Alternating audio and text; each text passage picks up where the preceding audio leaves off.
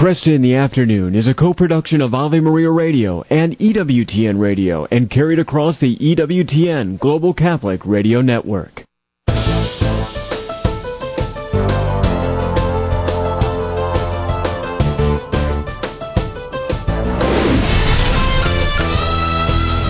Broadcasting from the studios of Ave Maria Radio in Ann Arbor, Michigan, Al Kresta is ready for conversations of consequence. This is Kresta in the Afternoon. Good afternoon to you. I'm Al Kresta, looking forward to another hour. Talking about the things that matter most, and as we've said earlier in this week, we were awaiting the results of the Nigerian presidential election.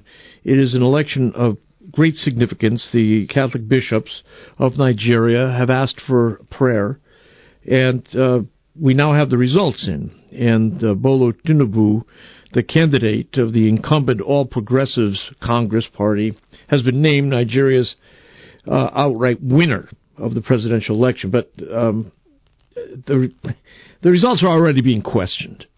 And so uh, Ed Clancy from Aid to the Church in Need is going to join us to take a look at uh, what we're hearing from the bishops there and what is the significance of this vote.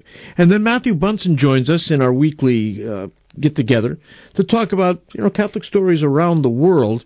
There was a recent article in First Things in which uh, Bishop Thomas Paprocki uh, wrote that quote it is not uncommon today to hear Catholic leaders affirm unorthodox views that, not too long ago, would have been espoused only by heretics. End quote. He then lays out teachings on matters of heretics and sexuality and how the church defines and handles heresy. We're going to take a closer look at these comments with Matthew Bunson. It is rare, it has been rare, anyways, uh, in our lifetime, for uh, bishops to you know, go out of their way to challenge other bishops publicly. Uh, I'm told that it takes place behind the scenes sometimes, but for the most part, we don't see it uh, in public view. So we'll talk with Matthew about that and a bunch of other stories that are of uh, great interest. But first, we want to make sure we get today's headlines.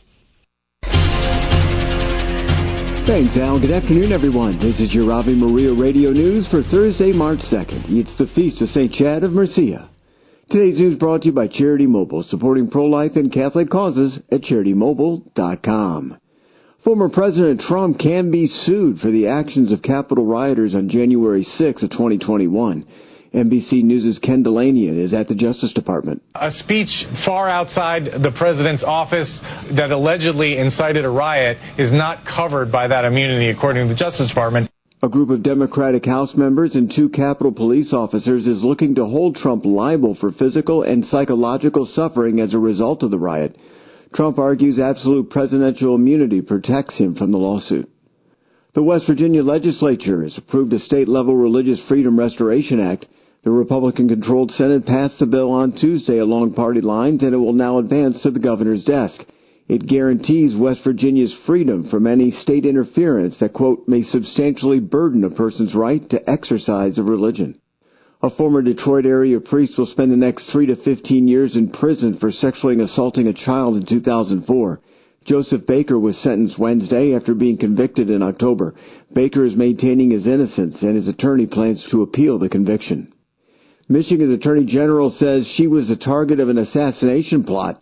On Twitter, Dana Nessel confirming she was targeted by a man who was arrested for planning to kill top Jewish officials in Michigan. Nessel describing the suspect as a heavily armed defendant. The House Ethics Committee has formally investigated embattled New York Congressman George Santos. Members announcing the unanimous decision to set up a panel that will determine if Santos broke any laws during his 2022 congressional campaign. From your Ave Maria Radio.net news desk, I'm Steve Clark.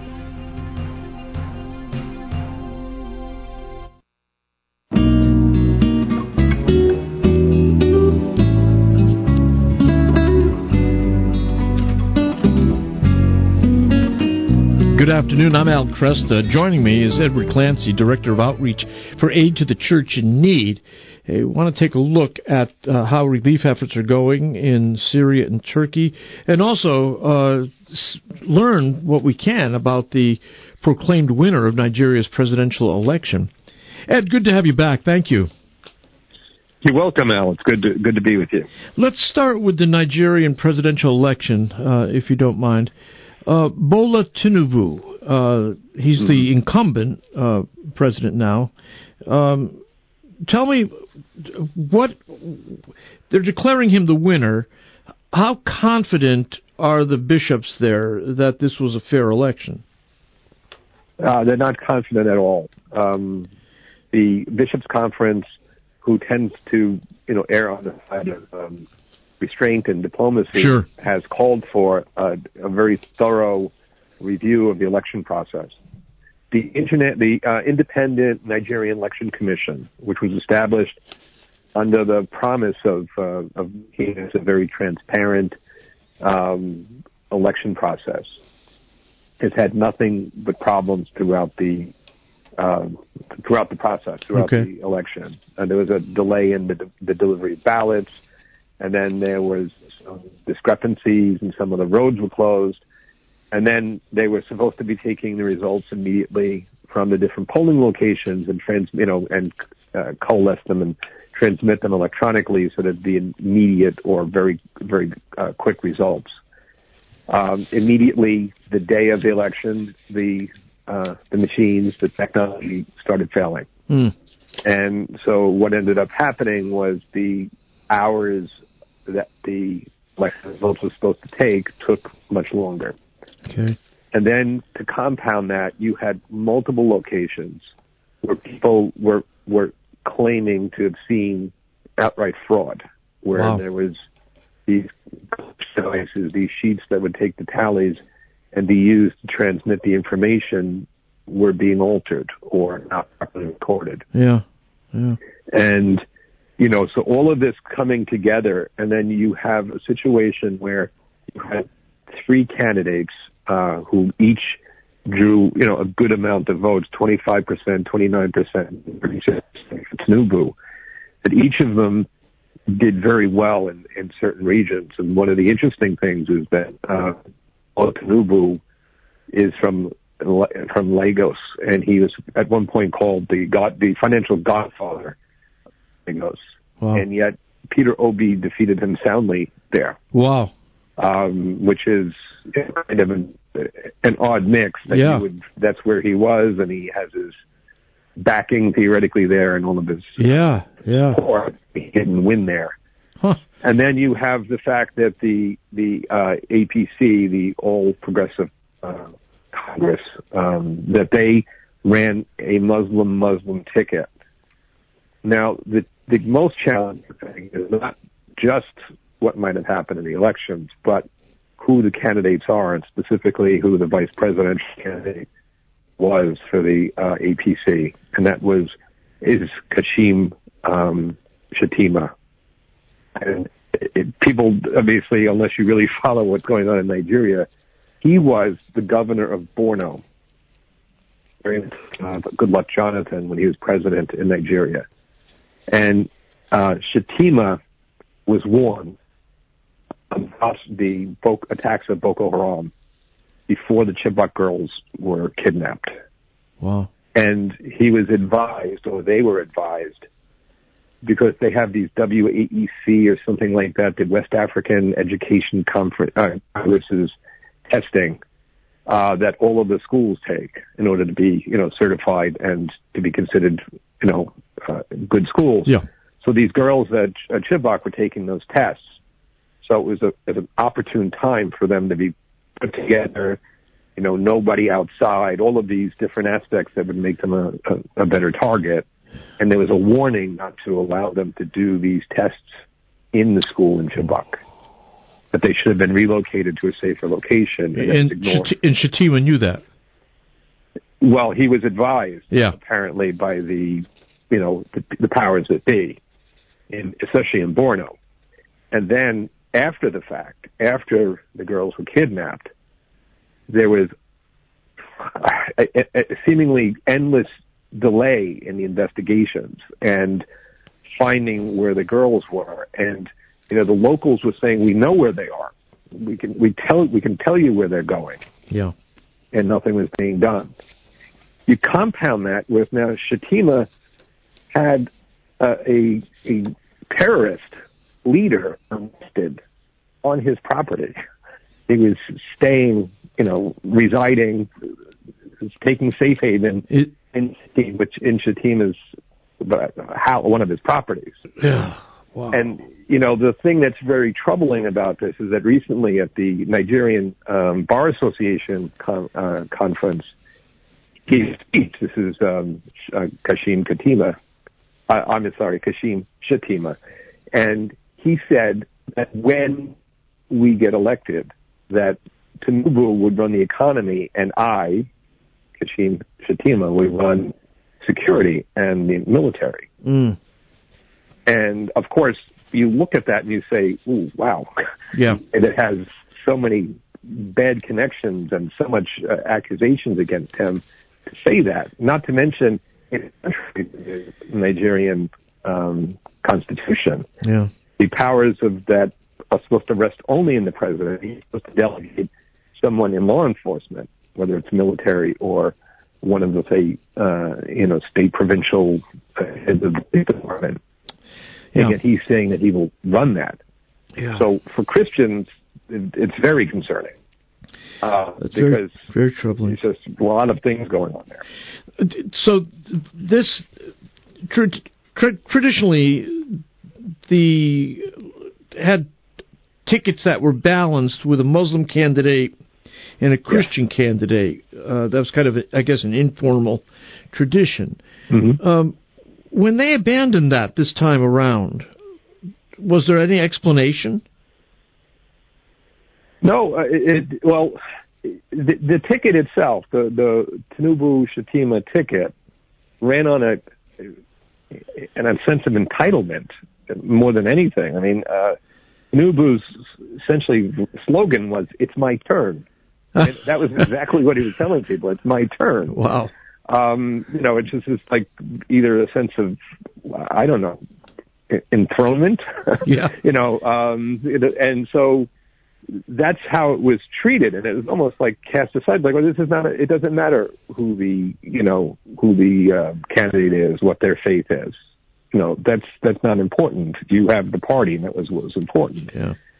Um, and so what it did do is it, it activated a lot of the Christian groups to say, well, then we have to get more people to vote. And this is the, the un- interesting or odd thing is that in 2019 there was about, I think, 20, 24 million ballots cast. And yet there was this surge in registration. I think it went from like 82 million to 95 million potential, um, you know, um, people to uh, you know uh, uh, electors or you know uh, people that can could vote and voters and mm-hmm. and so the number went up and yet the number of ballots at least so far seems to be down that's and that's weird. not doesn't not consistent and then you have another situation where there were numerous groups in, in different areas that was saying the young people who the Labor Party candidate Peter Obi, a Christian, was energizing the younger people, and they were the ones who were having the hardest time to get their uh, their voting registration Yeah. completed. And so you put that all together, and then the other thing was the schools were essentially helping people to fill out uh, their their um, you know um, voter registrations for the old progressives. Wow. You know, essentially Yeah, yeah. like almost pre you know pre-filling it out for you. Hey, just put your name here. Don't worry about anything else. So that you would essentially be registered for that party. And of course, there's, there's you know, then there's going to be a, a sense of, well, I vote for my party, that kind of thing. Well, these violations seem so egregious that I we're probably not. We shouldn't expect uh, a nullification of the vote, right? Who would do that? I, I, I, I, think it's highly unlikely. Yeah, I, I yeah. think, you know, again, this is my speculation. Yeah. You know, the, the, the bishops conference has spoken out against it. There are numerous priests and outspoken priests and bishops and leaders who are calling for a, a rerun. Yeah. Peter Obi, uh, in a speech I think he gave yesterday, has says we will prove that we won. Obviously, a lot of this is electioneering and sort of you know uh, right. political bravado, but you know there is a good sense that they they have some evidence. The question is, how does that get adjudicated? How do you put that into effect? Right. The right. internet, the Independent Election Commission is saying essentially no, that there were no, there were no violations, nothing's wrong. And the other problem is Buhari, who's the president and you know a member of the same party as Tinubu, would essentially be running some sort of you know review process, or would it go to the courts and you know, you, I, I don't know enough about the the situation of the courts in Nigeria to say is there a fair arbiter? Is there anybody in Nigeria that could be considered, you know, fair and balanced right. or would give right. a a good estimation? I don't know.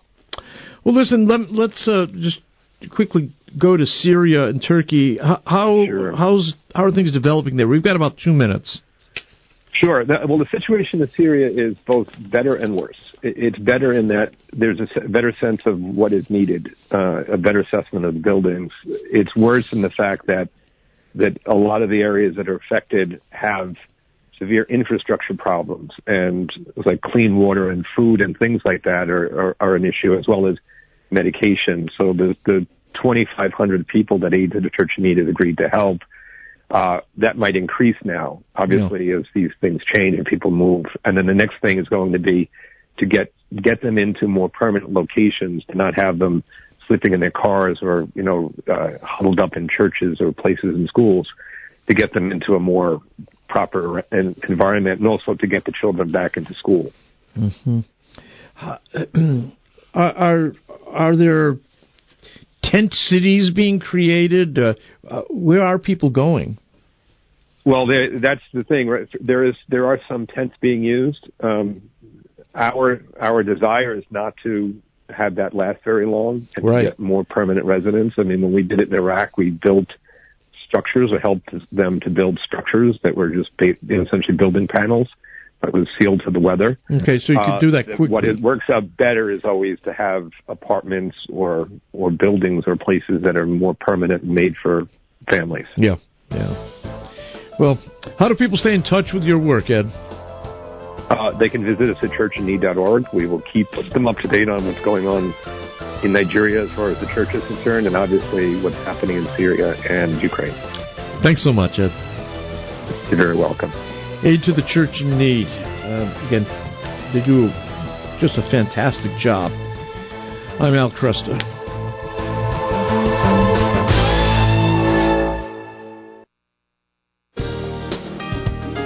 Today's programming on 990 WDEO is brought to you in part by a gift from our day sponsor, the Lansing Guild of the Catholic Medical Association. The annual Rose Mass for Catholic healthcare workers will be Saturday, March 18th at Christ the King Church in Ann Arbor, followed by a dinner at Fox Hills Country Club in Plymouth. Email cmalansing at gmail.com for dinner tickets. That's cmalansing at gmail.com. resetting your password, unsubscribing from emails, printing anything. Why are simple things sometimes so complicated? Thankfully, with an auto owner's insurance independent agent, getting the right coverage for your business doesn't have to be one of them, so you can get back to more important things, like learning how that printer works. That's simple human sense. Call Choice Insurance Agency at 734 641 4200. This program is brought to you in part by Charity Mobile, a proud partner of Ave Maria Radio for over 15 years. Charity Mobile is the pro-life cell phone company and has sent nearly $2 million to thousands of pro-life charities. 4G LTE coverage is available nationwide, and 5% of your monthly plan price goes to your favorite pro-life charity. A video introduction is available at CharityMobile.com. Charity Mobile, everyday living, effortless giving. CharityMobile.com. Hi, I'm Dr. Greg Popcak. And I'm Lisa Popcak. Want a better family life this Lent? Join the Catholic Home 40 Days for Families Challenge. Lent calls us to do more to share God's love with others. The best place to start doing that is in our families. Go to CatholicHOM.com to download the premium version of the Catholic Home app. Use the promo code AVE for 50% off the first month. Discover how God wants to transform your family life this Lent with the 40 Days for Families Challenge at CatholicHOM.com. Light of the East. Weekends on Ave Maria Radio. I am Father Thomas Loya. This week on Ave Maria, on the second Sunday of Lent, we focus on contemplative prayer, which enables us to see in the crisis in Ukraine the mystery of the cross put before the eyes of the world. Saturday evenings at 8:30 and Sunday mornings at 9 on 990 WDEO Ave Maria Radio.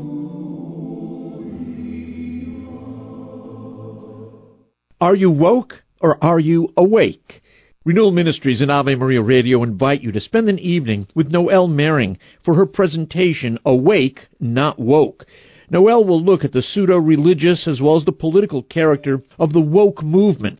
It's Tuesday, March 7th from 7 to 9:30 p.m. at Father Gabriel Richard High School in Ann Arbor. You can register for free in the slider at avemariaradio.net. Again, that's at avemariaradio.net. Kresta in the Afternoon is underwritten by the following nonprofit organization, Real Estate for Life. Buying or selling your home or business property? Real Estate for Life can connect you to one of 900 pro-life real estate agents around the world. When Real Estate for Life receives a referral fee, they donate 75% to Ave Maria Radio and Human Life International. More information at realestateforlife.org or 877-LIFE-US1. That's realestateforlife.org. Hello to all those who have taken solemn marriage vows. It's your patron saint of marriages, St. Joseph here. Oh, how the angels rejoice in heaven when a couple is married. But heaven also sees that marriages can struggle and be difficult sometimes. We're rooting for you. God will give you everything you need to overcome. Stay strong, husbands and wives. For 45 years, Retrouvaille has been quietly improving marriages behind the scenes by the grace of God. Learn more at helpourmarriage.org. That's helpourmarriage.org. Good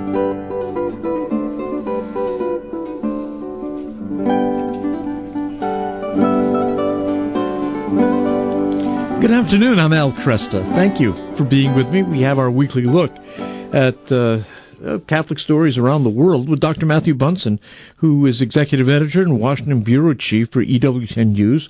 He's also a senior fellow at the St. Paul Center for Biblical Theology. Matthew uh, wrote uh, and published the first English language biography of Pope Francis. He's also uh, editor of the Encyclopedia of Catholic History. You can follow him on Twitter at Matt Bunson, M A T T. And uh, you can hear him on Register Radio, Saturdays at 4 in the afternoon, Sundays at 11 in the morning on Ave Maria Radio. Matthew, good to have you back here. Thank you. Always a privilege to be with you. I guess I want to jump to this, uh, this Bishop Paprocki story. Uh, yes. Because this is this is unusual. At least in my experience, this is unusual, where you have a a bishop, U.S. bishop, uh, actually penning an essay, which seems to uh, m- make clear that uh, a fellow bishop has at least been imagining uh, heresies. So, talk to me. Set this up for me. And I understand that he's going to be uh, on the air tonight. Yes, he will. He'll be a guest on The World Over with Raymond Arroyo uh, this evening. Very good. So obviously, this will be a topic of conversation. Yeah, I'm sure. So tell me, tell me about uh, what the bishop did, and uh, you know, people say he's got Cardinal McElroy in his sights.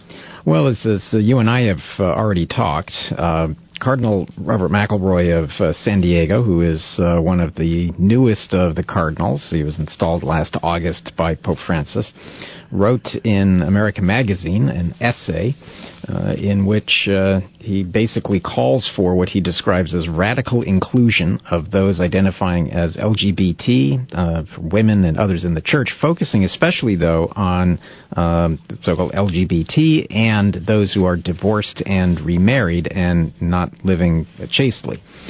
And in that essay, uh, the Cardinal calls for what he describes as a Eucharistic theology that invites all of the baptized to the table of the Lord rather than a theology of Eucharistic coherence that multiplies barriers to the grace and gift of the Eucharist.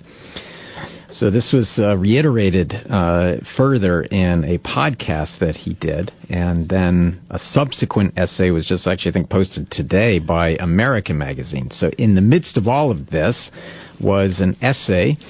Uh, sort of in reply to this from Bishop Paprocki in First Things. Uh, and the opening title says, the first line from this says it all. It says, Imagine if a cardinal of the Catholic Church were to publish an article in which he condemned a theology of Eucharistic coherence etc., etc. Or what if a cardinal of the Catholic Church were to state publicly that homosexual acts are not sinful and same-sex union should be blessed by the Church?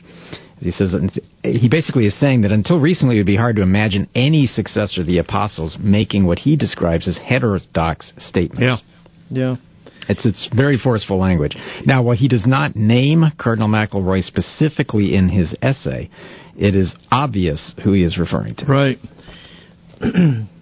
You know, this is this again. It, there's a problem because Cardinal McElroy uses languages like you know radical inclusion, um, but we don't know what that means.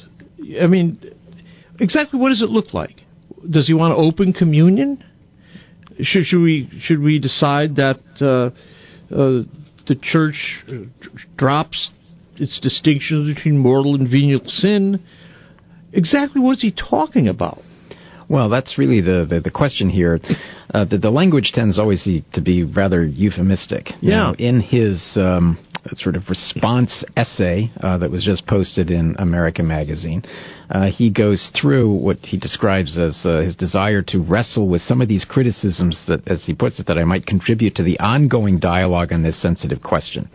And I am struck, uh, as uh, one would expect, that uh, the cardinal is very polite. Uh, Bishop Paprocki is very polite. Yeah. Uh, but they clearly could not be farther apart uh, in their not just interpretation of things, but in their entire worldview. And I think that's one of the things that really is quite striking in Bishop Paprocki's essay, and and then in this response from Cardinal McElroy here, where both of them are trying to establish uh, some claim to uh, the Eucharist. Uh, one is what uh, Cardinal McElroy goes back to this idea of uh, that the Eucharist is given to us as a profound grace in our conversion to discipleship, and then he quotes, as they often are want to do, Pope Francis, that the, the Eucharist is not a prize for the perfect, but a powerful medicine and nourishment for the weak. And then he argues that barring disciples from that grace blocks one of the principal pathways to Christ to reform their lives and accept the gospel ever more fully. Bishop Paprocki, I think, standing clearly in uh, scripture and tradition, uh, is uh, arguing again very forcefully, uh, and he cites canon law in this. He cites uh, scripture in this that McElroy's statements on the Eucharist are quote contrary to a truth which is to be believed by divine and Catholic faith. Yeah, yeah. Um, you know, it, it, there was a debate in uh, reformed circles in the United States going back uh, two centuries. It was all over the idea of whether the Lord's Supper was a converting ordinance or not. Mm-hmm. Uh, you know, the question was, well, who who uh, should have access to the Lord's table? And there were those in these circles which were arguing that, well, you have to have, be authentically converted. You had to be one of the elect. You had to bring forth the fruits of repentance in order to have access to the Lord's table. And then there were those who were saying, no, no, no. We need to be inclusive here, and anybody who wants to should come because the Lord's Supper is a converting ordinance. Mm-hmm. Now that's that's language outside the Catholic tradition, right? But it, but increasingly less so, right? And that's and that's what I'm saying. It's this is when somebody makes a proposal of radical inclusion, it just seems fair to ask them, okay, exactly, put a write it down. Tell me what that's going to look like. Uh, don't just tell me that we want to provide medicine uh, for the sick. Uh, don't just tell me we want to give inspiration to the downtrodden here. We need to know who, how, how is the church going to admit people to receive the Eucharist? What are the what's the criteria? If you can't right. give me criteria, then just throw the whole thing open.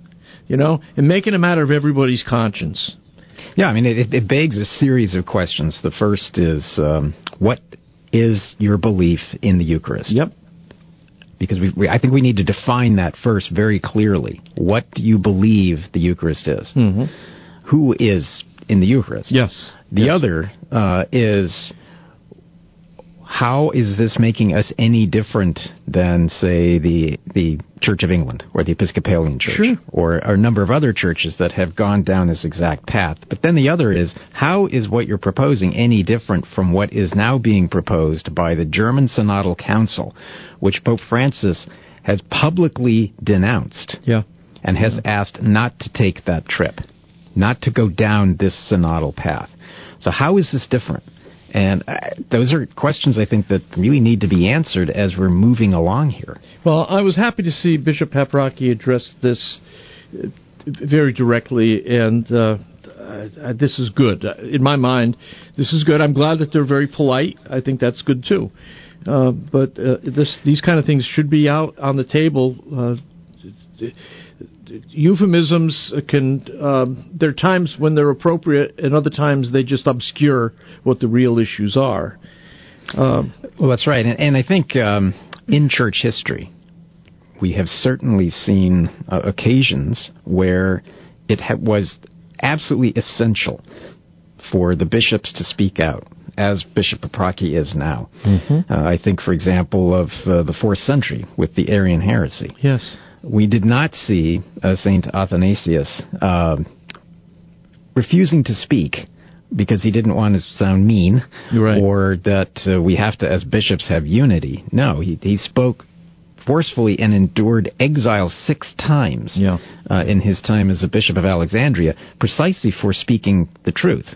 And it wasn't his perceived truth. We know it was the truth. And it is heartening, I think, to see a number of bishops now standing up uh, to speak out against what they see as, I think, something that's very, very confusing to the faithful. But it's also, again, setting these markers for what is potentially coming down the road with the Synod in October in Rome and then the 24th Synod also in Rome. So we've got Bishop George Bätzing uh, in Germany there um, telling us that uh, he, in fact, is taking the Vatican's concerns about the German synodal way seriously. Uh, it's not clear what he means by that, though. Well, that's right. Yeah, uh, he is saying that uh, essentially they take it seriously. Uh, concerns, and, and one has to put air quotes around the word, mm-hmm. uh, but they are certainly not in any way hesitating from pushing ahead uh, very aggressively with their plans to complete the work of this uh, the German synodal path and the creation of a German synodal council, which has been now one of the major sticking points. Uh, that would essentially be a, a, committee, a kind of Politburo uh, that would run the German church that has no standing, certainly in church teaching, in canon law, yeah. uh, in certainly the, the, traditions of the church, and, and is a direct violation, I think, of the rightful authority of individual bishops. Uh, yeah, they right. can say all they want that the diocese will not be impacted; it's up to the individual bishops, but. We all know that the pressure that we're already seeing brought to bear against the German bishops is so intense uh, and I think this is going to be what they see as a permanent structure uh, on the national, diocesan, and parish level uh, to sort of impose their view on this. And one of the key teachings here is the, on the Eucharist of much of the same language that we're seeing here in the United States on the things like the ordination of women, uh, and a complete reimagining of the, the priesthood and the utter demolition, I think, of proper authority in the life of the church. Yeah. Many people don't understand the difference between the authority of the local bishop and the authority of the U.S. Conference of Catholic Bishops. Could you give us like a 60 second dif- distinction here? Right. Well, so the individual, this is an ordinary who wields ordinary jurisdiction over uh, a portion of the church's flock. And that is a bishop uh, who is appointed as a shepherd. He is the focus of unity uh, in the life of a diocese. An Episcopal conference is simply a gathering of bishops together that has an advisory capacity, but we can get more into this, but very little authority to wield over bishops themselves. Yeah. Bishops themselves are part of the divine constitution of the church. Bishops' conferences are not. So That's right. We'll come back, Matthew. Hold it there. We'll continue the conversation. Dr. Matthew Bunson, my guest. Catholic topics from around the world, our topic. When I heard other business owners say they finally found someone in the credit card industry they can trust, I wondered how he could help me. So when Mark from Schisler CPC offered to show me where all the money goes for credit card processing with a free analysis of my business, I jumped on it. He reviewed how the industry works, where we could save, and offered a no contract guarantee on savings and excellent customer service. I'm saving thousands of dollars a year. Schisler CPC. Trust in them. More information available on the Ave Maria website under Sponsor Business Directory. Support for this Ave Maria program comes in part by the not for profit St. Anthony Services. Shopping for insurance, mortgage products, Catholic health coverage, identity protection, or financial planning? StAnthonyServices.org can help you find a Catholic professional for all those and more. They regularly connect faithful citizens with faith based professionals that share our Christian values. StAnthonyServices.org or 877 Life US 1. This program is brought to you in part by MyLifeAngels.com. My Life Angels provides peace of mind by notifying you the moment a loved one enters an emergency room. Right on your smartphone, you'll have instant access to everything needed, including all legal documents, to ensure you are empowered to protect their life affirming wishes. My Life Angels also alerts hospital ER staff with critical medical information and emergency contacts. More information at mylifeangels.com. This week on Christ is the Answer, it's the beginning of Lent, and Father John wants to help us prepare for Easter. Let's start out with a question What are you doing to prepare for Lent? The church has so many faith filled ways for us to traverse this season of fasting so that we can get the most out of prayer and penance. Join us this week as Father John wants to help us get the most out of Lent, as well as how Jesus wants us to pray. Tune in for Christ is the Answer, Monday through Fridays at 11 a.m. on Ave Maria Radio. And now, a meditation minute from Father Gabriel Richard High School.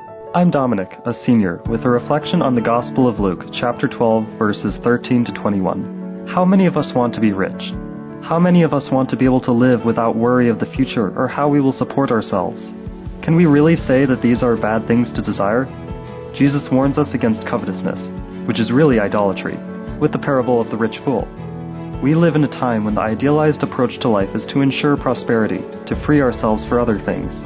Financial responsibility is important, St. Paul says so to the Romans, but we cannot let money become an end in itself. This is what Jesus warns us against. Life is unpredictable, and nothing we can do can prepare us for every possibility.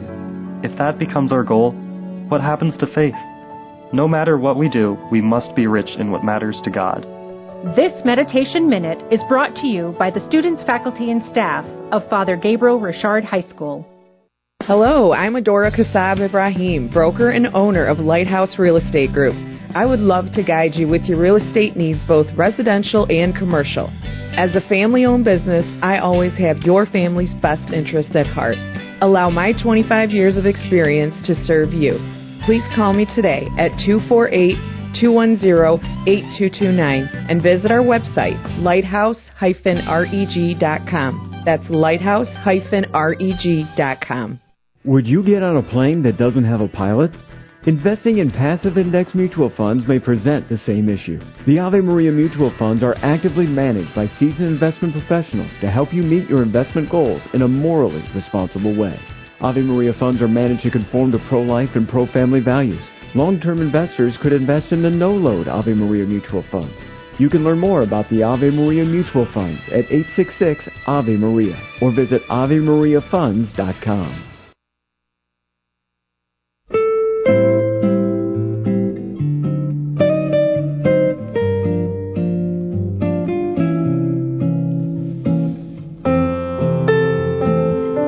Good afternoon. I'm Al Kresta. With me, Dr. Matthew Bunson, uh, executive editor and Washington bureau chief for EWTN News, talking about a distinction that I think is lost on uh, many Catholics who don't spend a lot of time, you know, wondering about the internal operations of the institutional church.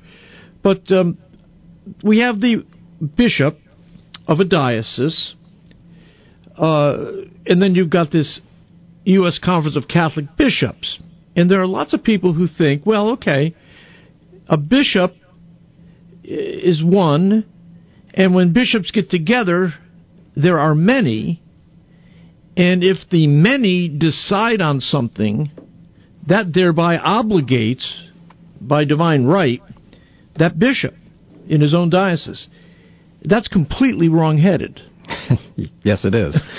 and and uh, let's go back to the the, the German Synod uh, in when it completed some of its first work. It had four pillars. It's worth remembering. It, it wanted to look at authority in the life of the church, uh, the role of women, uh, the issues of sexuality, and the priesthood. The first one they started with was on authority, and the first document that they published uh, essentially saw a, a, a path, as far as they were concerned, to the democratization of the church. And in there, it included a thing that uh, the group would vote, and the expectation would then be immediate that the the group that lost, and they had already stacked the deck, so we already knew how this is going to go, was expected to respect and accept the results of that vote. That really set the tone, I think, for everything that has followed this German synodal path, as well as this synodal council, this permanent synodal council that they're uh, going to just push ahead and create.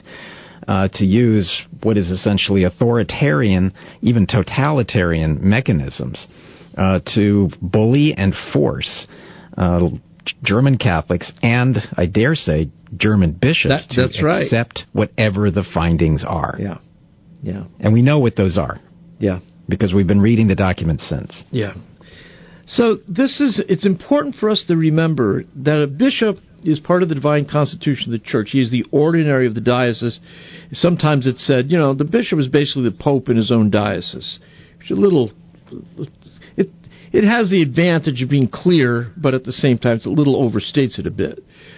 But local bishop is the authority. No bishop from outside that diocese can come in and force that bishop to do anything.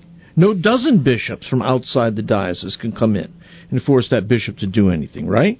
Well, that's right. Now, uh, the Holy Father, of course, can. Yes, uh, we have seen a number yeah. of visitations uh, in Puerto Rico and elsewhere. Uh, but those are considered to, even today to be fairly extraordinary events. Yeah. yeah. The one of the great debates that has taken place among canonists uh, has been over the role and function of episcopal conferences and what sort of authority they actually have. And uh, as we have seen with the sex abuse crisis, the, the Dallas norms, the uh, essential charter and all of the Dallas charter and essential norms and, and all of that, a bishop who is determined um, to ruin to rule his diocese as he sees fit uh, can do so. And so there there were even one or two bishops who never really accepted the, the Dallas Charter and the essential norms. Yeah. Even uh, on a topic even on a topic like this, which is so controversial, you would think you'd have complete agreement. Yet Bishop, as I remembered, anyways, uh, Bishop Fabian Bruskewitz of Lincoln said, "No, that's right. I've got. A, I have a. I prefer my way of handling it." That's right. Now there are a number of documents that have explored this. There there were assumptions or there were thoughts for a while that Pope Francis would expand uh, perhaps even providing some sort of uh, wider authority to Episcopal conferences, but that really hasn't happened.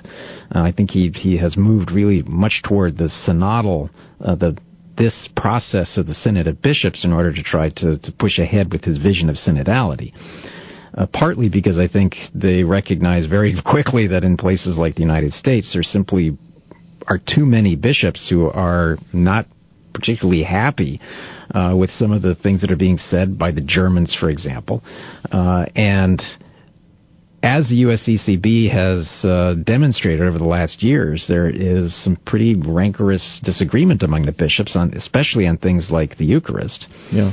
Uh, and this idea of Eucharistic coherence, uh, the, what they euphemistically refer to as the sort of weaponization of the Eucharist, but we're seeing this now play out very publicly uh, in this back and forth between Bishop Paprocki, and I think there are going to be others, and Cardinal McElroy. And on McElroy's side too, we're already seeing that uh, there are those who are are coming to his defense, or at least trying to argue that this is in keeping with what Pope Francis has said. Now, if we look at Pope Francis's statements to the Germans, it's very clear uh, that Pope Francis is not on board with what is happening in Germany. Yeah, yeah. Okay, uh, let's uh, jump to uh, another topic uh, here. Uh, the Albany Diocese is limiting Latin masses following new guidance from the Vatican.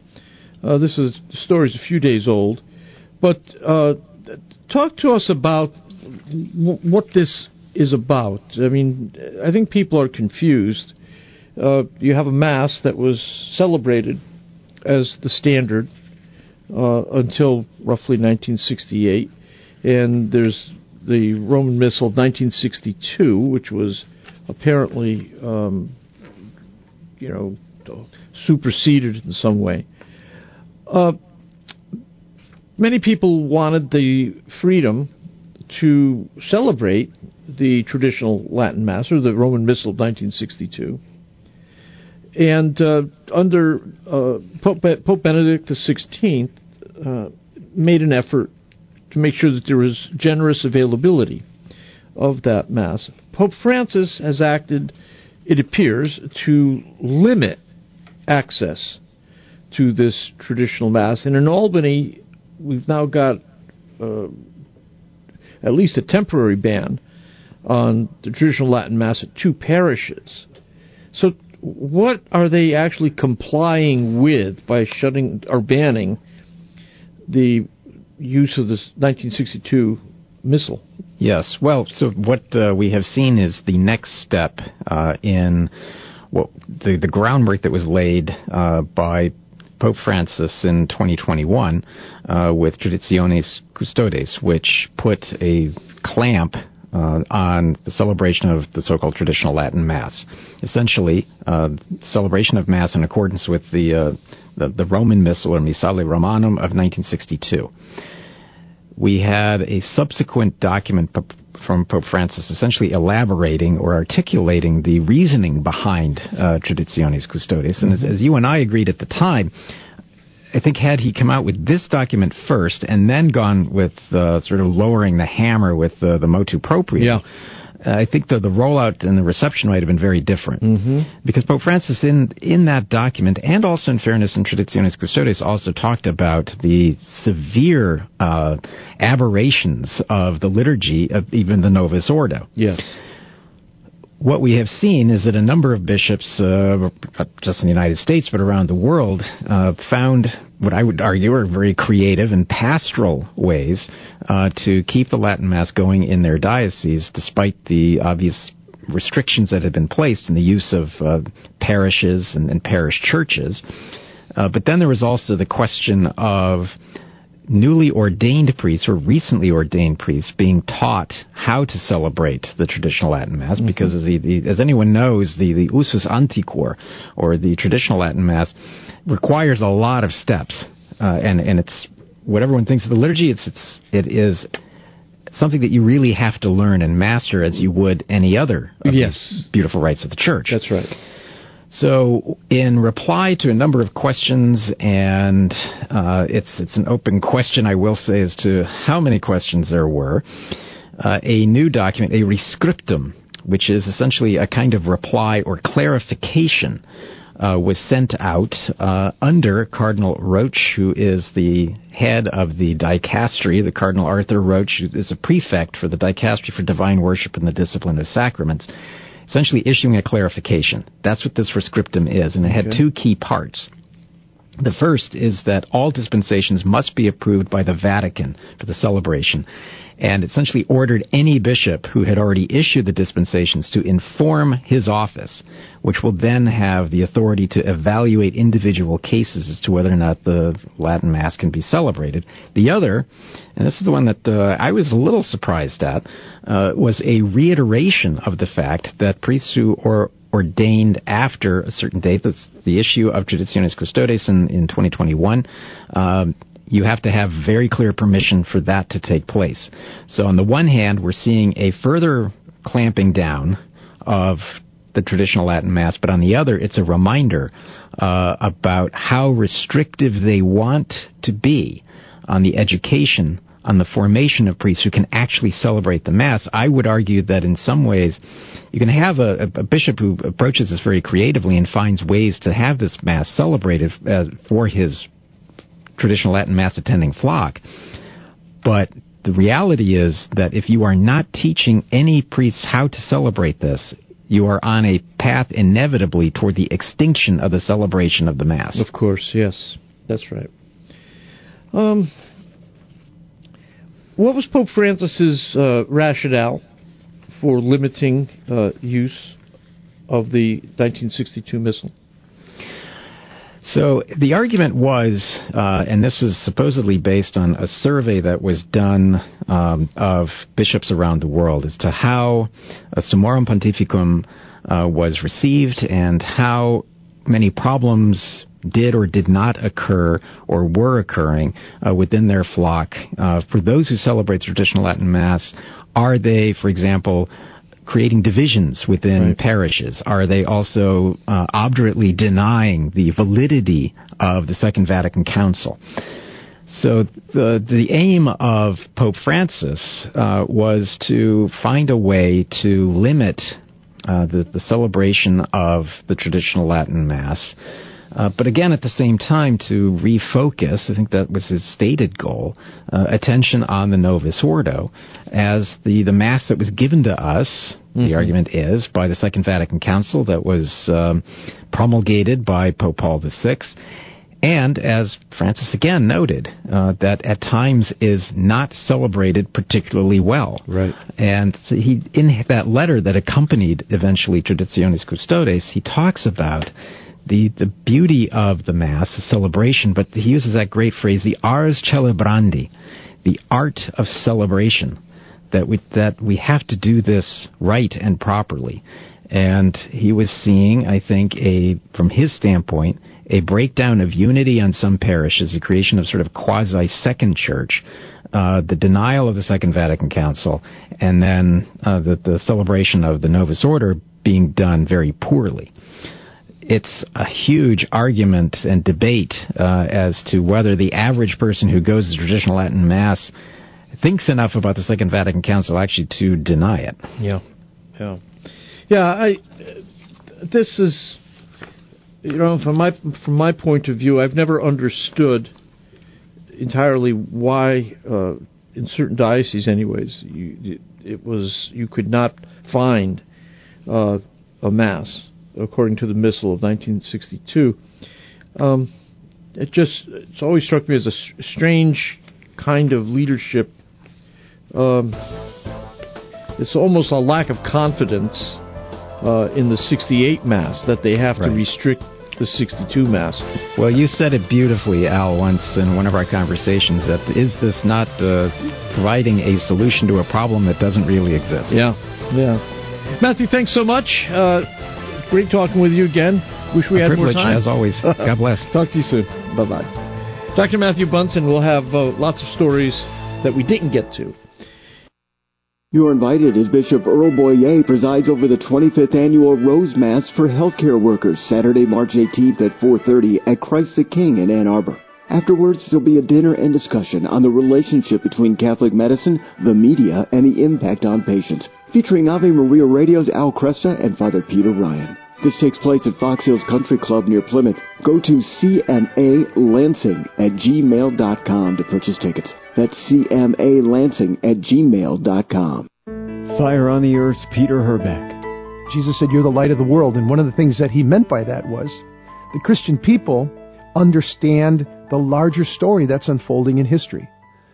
So, as St. Paul said, as the saints echoed very clearly, we're now living through just a, a, short moment, a slight momentary affliction, he calls it, in this life, which is going to make way and lead us to an eternal glory beyond all compare. The secret to the fruitfulness and the strength of the apostles was that they lived with a clear vision of the future, an eternal perspective, fixed on the destiny of where their life was headed. And they lived with the realization that, wow, yeah, life is very short here. Everything is temporary. Nothing here in this world is ultimately going to last except the ultimate destinies, the eternal destinies of every human being that exists on the earth.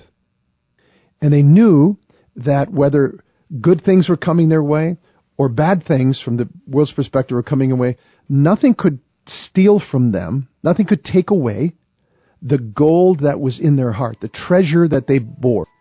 You're a temple of the Holy Spirit. Peter Herbeck spreads fire on the earth weekday mornings at 6:30 and again at 11:45 on 990 Ave Maria Radio.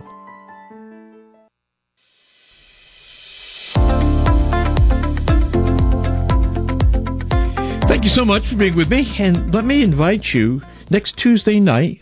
If you're in Northern Ohio, Southeast Michigan, there's going to be an outstanding talk given by Noelle Mering. Uh, Noelle is the author of Awake, Not Woke. It's a Christian response to the cult of progressive ideology. She'll be speaking at Father Gabriel Richard High School in Ann Arbor, Michigan. Again, sponsored by Renewal Ministries and Ave Maria Radio. We'll be there 7.30 to 9.30 next Tuesday night. I hope you show up. It's, again, no charge at all. This is an important topic. Uh, we love Noelle. She's been on this program. Uh, she's been on Peter Herbeck's program on Fire on the Earth, and I can tell you, if you show up, you will learn, and uh, you'll also be reassured of the soundness of the Catholic position. So that's next Tuesday night, March seventh, seven thirty p.m. to nine p.m. Father Gabriel Richard High School, no charge. Register at renewalministries.net slash Noel. Kresta in the Afternoon is a co-production of Ave Maria Radio and EWTN Radio and carried across the EWTN Global Catholic Radio Network. To follow up on any of the guests or information presented on today's program, visit the Kresta Guest Archive at AveMariaRadio.net. That's A-V-E-M-A-R-I-A Radio.net.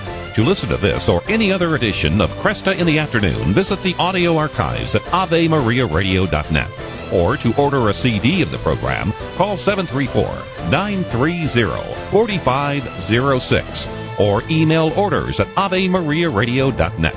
That's 734-930-4506 or orders at AveMariaRadio.net.